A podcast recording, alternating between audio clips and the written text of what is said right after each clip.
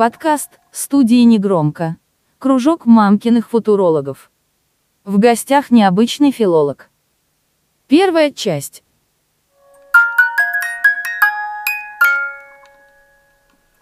Я так думала, пока не заблокировали три аккаунта моих подряд за сиськи.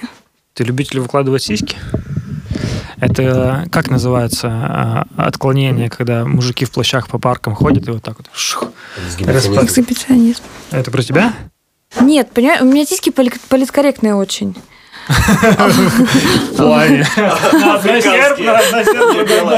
Нет, я про размер, в смысле, он не, оскорбительный. И никого не унижает. И я не знаю, на меня постоянно жаловались. Я писала про правила русского языка и про книги. Но при собственно. этом переправляла все это сиськами. Да, приправилась сиськами. По- Получалось просто для души и для сердца. Как бы. Какого правильного человека мы пригласили? Так, и А сейчас чего? мне пришлось закрыть аккаунт, потому что у меня студенты. Сиськи есть, мат есть, русский язык есть, а аккаунт закрыт. В связи с чем, соответственно, невозможно его ни, ни продвижение, ни прочая байда.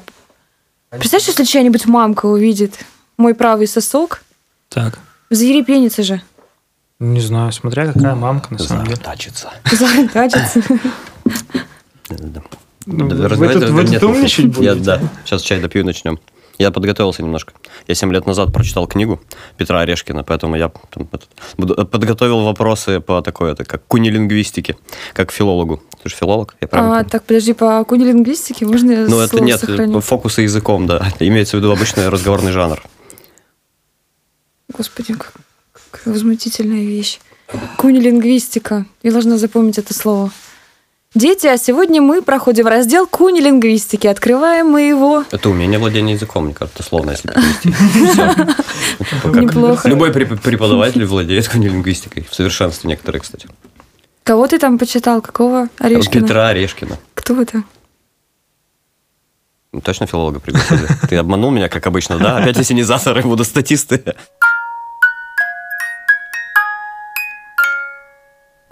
Давай сама. Кто ты вообще такая? Я госпожа магистр отечественной филологии. А, В моей специализации в основном литература, а не русский язык, поэтому если вам совершенно случайно захочется меня подловить на какой-нибудь э, семантической неурядице или на именах каких-то ученых, то у вас это получится просто как нехрен делать. Вот. А на тему литературы, в основном литературной критики, например, я поговорить большой мастак, так что я вся ваша. Да, у меня вопрос. Кто такие филологи? Определение можно дать? Ну, простое очень для пятилетних детей. Вот я филолог, вот. Кто я? Ну вот специалист по речи и литературе. Ну, то есть это и риторика, это и культура речи, литературная критика, история образования, э, становление предмета, лингвистические изыскания и, естественно, педагогическая часть, э, которая отвечает за обучение детей. Началось. Мне резко стало неинтересно, как только начали умничать.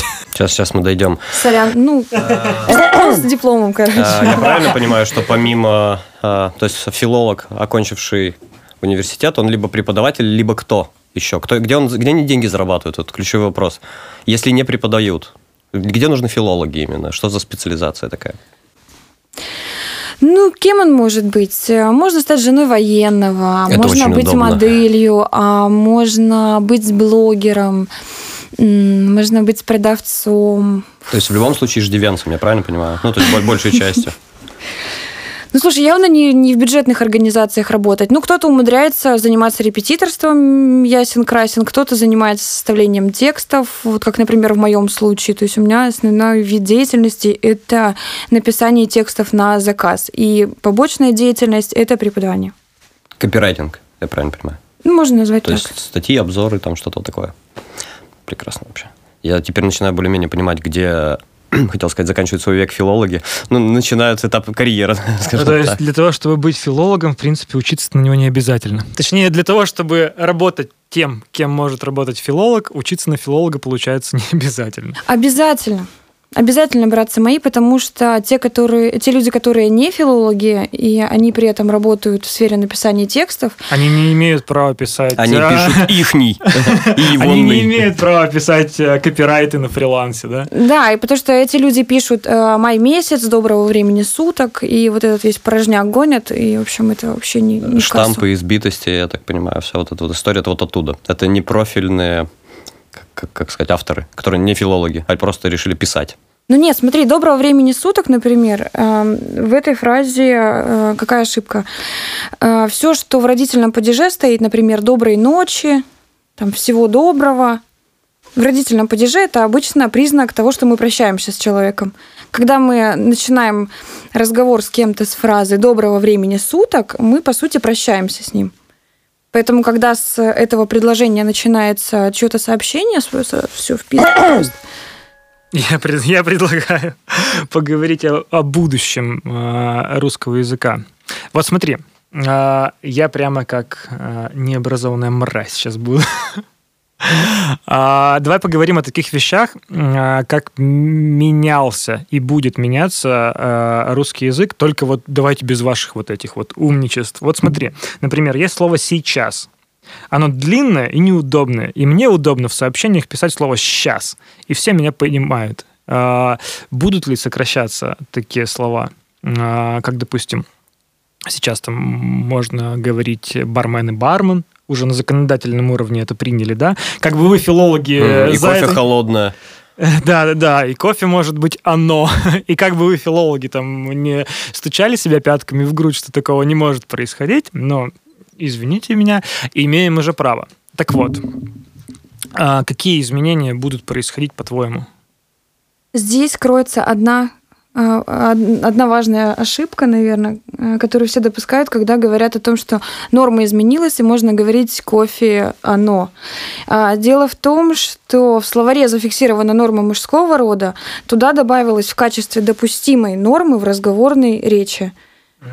То есть ни в литературном языке, ни в деловой переписке ты не можешь использовать То есть слово кофе маргин- в среднем- маргинальный ГПТ разрешается, да? то есть это, об этом эта норма говорит. официально закрепили, как бы сирым и убогим дали возможность чувствовать себя образованными.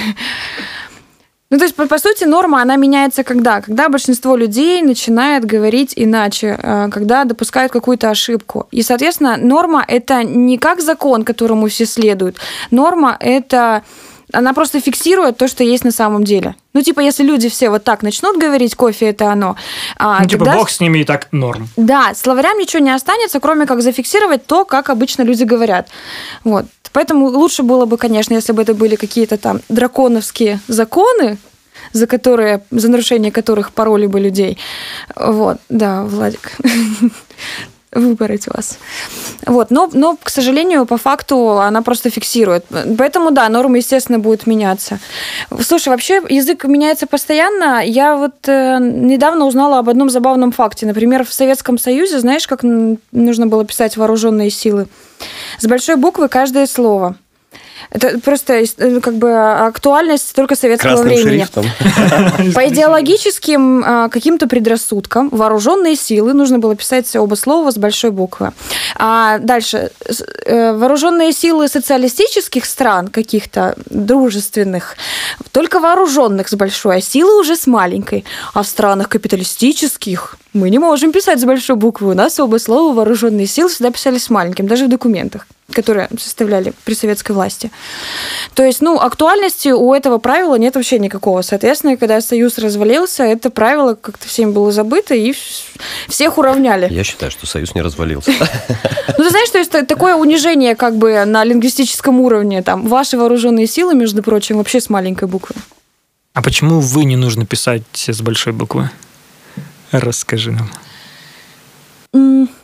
По по правилам, которые последний раз были зафиксированы, и вообще последние нормы, которые полноценно там зафиксировали, как нужно правильно говорить, э, а последние нормы го- э, 64 года. Вот, соответственно, актуальность некоторых, конечно, немножечко меняется.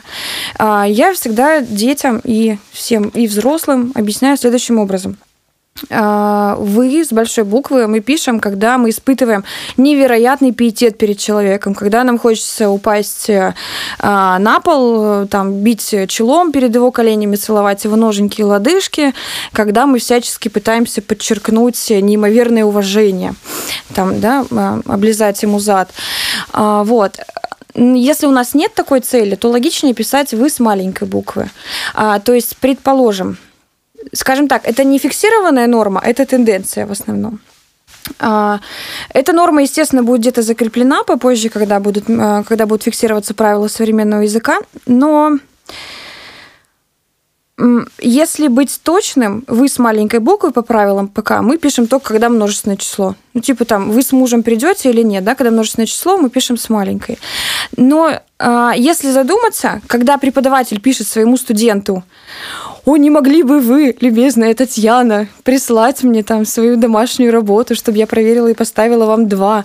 Понимаете, а, исключается уже как раз пиетет вот из этих отношений, соответственно, а, необходимость в таком возвышенном тоне в большой букве, она вообще пропадает. Ну, это, собственно, как обесценивается слово «ху», если его часто употреблять. Если писать с маленькой буквы. Главное, чтобы он меньше от этого не становился, я так думаю.